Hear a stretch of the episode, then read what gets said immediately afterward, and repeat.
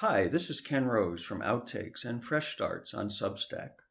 This episode, Revelatory Bursts of Higher Insight, has been adapted from Fragments of Contemplation, where I share insights from my contemplative and meditative practice. Contemplative practice may inspire illuminating episodes of inner spiritual vision.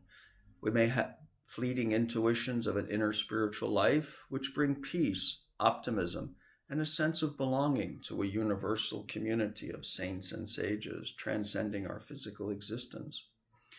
Remembering these experiences can be encouraging in times of meditation when only an inner blankness greets us. These revelatory bursts of higher insight are direct evidence of the reality of the spiritual life. When we first experience these sparks of spirit or divine consciousness, we may think that we have arrived at the end of the spiritual journey. But for many of us, no matter how extraordinary our mystical and yogic experiences, there is still much ahead of us, much to learn, and even more to unlearn as we advance up the nine ranks of yogis mentioned in Yoga Sutra 122, which range from the mildest to the most intense practitioners. Meditators pass through periods where upsurges of spiritual intuition may be infrequent. So, the encouragement that we get from these bursts of pure spiritual experience, especially at the beginning of our journey, will motivate us to stay commit, committed to the spiritual path.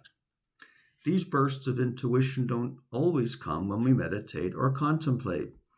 They come at times of their own choosing and may be sparked by almost any kind of event.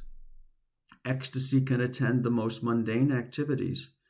Non contemplatives may be turned suddenly to the path of contemplation as a result of a chance ecstasy lasting no more than a few seconds, but through which their life is illumined with a delectable and unifying light.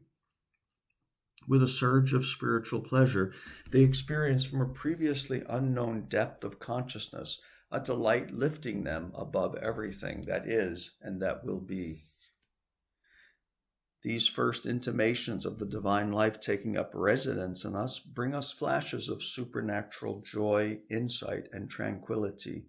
They also gift us with a sense of having been touched by a supreme spiritual reality. Once, while reflecting upon the inescapable reality of physical mortality, a voice resounded from an inner depth within me. It seemed to say, Light is the destiny of all beings.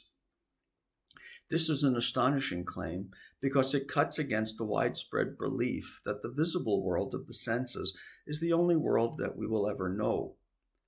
We become more likely to experience mystically discerned truths like this by developing our capacity for contemplation, for an inner watchfulness that, over time, sensitizes us to the continual shower of mystical intuitions that rain down upon consciousness these intuitions, available to all human beings, are always available within ourselves in the depth or ground of our existence, which we access through meditation and contemplation.